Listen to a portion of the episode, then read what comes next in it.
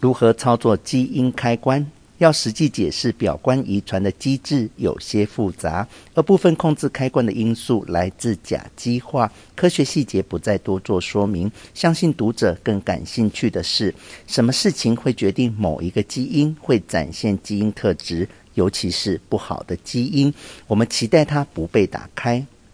有好多因素与基因展现有关，例如饮食。运动、睡眠等多项习惯，以及空气污染、环境毒素等，就连母亲在怀孕阶段的身心状态，都会影响胎儿出生后的基因展现。表观遗传最知名的案例是荷兰饥饿严冬，当时正值第二次世界大战尾声，荷兰西部地区严重缺粮，使得德国占领区四十五万人每人每天平均摄取的热量约为平日摄取量的百分之三十，甚至不到这个数字，因而约有两万人死于饥饿。挨过饥饿严冬的孕妇所生下来的孩子也都受到影响。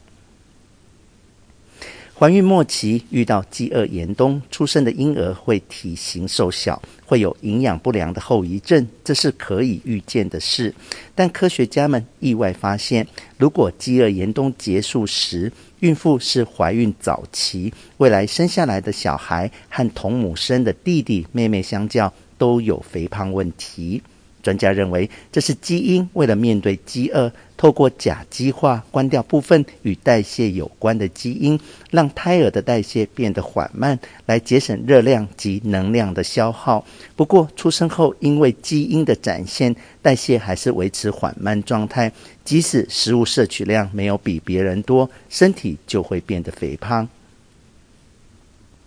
研究发现，除了生理会影响基因展现之外，就连精神状态也会有很大的影响。有一位美国的孕妇在九一一恐怖攻击事件中，听到飞机冲撞世贸双子星大厦倒塌声音，整个人惊吓不已。女儿出生后，即使没有亲身经历九一一事件，但每次听到有撞击声，也会出现极度惊吓情绪，意味着环境会影响基因展现。更不可思议的是，有一些小白鼠的研究显示，表观遗传的影响会延续到第二代或第三代。